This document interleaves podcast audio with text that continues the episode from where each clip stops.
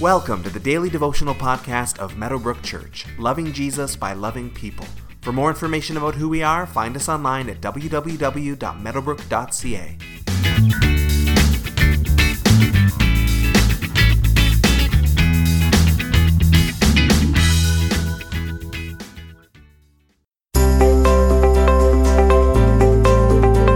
Most Christians want to see other people come to Jesus. We may struggle now with the courage to speak up ourselves, and that is something to continually work on, but most of us are happy whenever the gospel is shared and received by someone.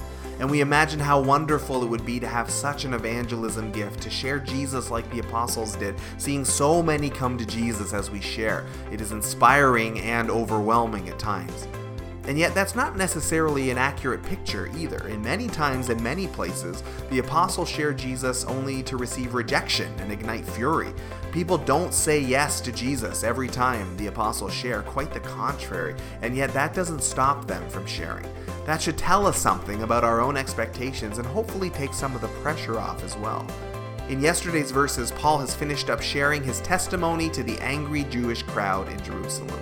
The story continues in Acts chapter twenty-two, verses twenty-two through twenty-nine, which says, "The crowd listened to Paul until he said this. Then they raised their voices and shouted, 'Rid the earth of him! He's not fit to live!'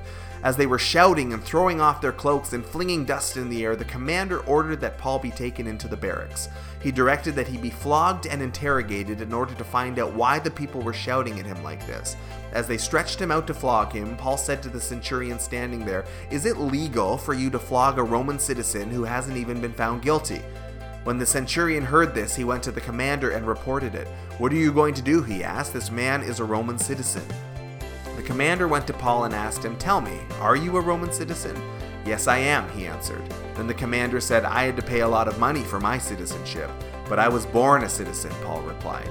Those who were about to interrogate him withdrew immediately. The commander himself was alarmed when he realized that he had put Paul, a Roman citizen, in chains."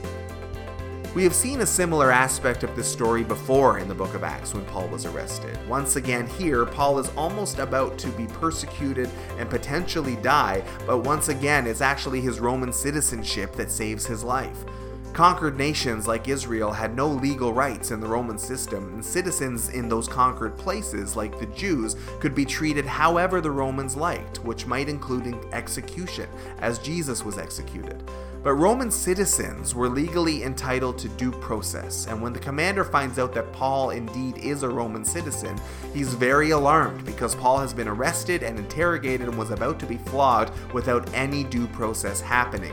In modern North American legal systems, this likely would lead to charges being dropped due to the, to the rights of the accused being violated, and that apparently seems to be a concern here as well. The Roman commander knows that a line has been crossed. As the commander converses with Paul, he's actually shocked to find that Paul has Roman citizenship. At the time, there were three ways to be made a citizen of Rome. First was to buy it at a huge price, as the commander has apparently done.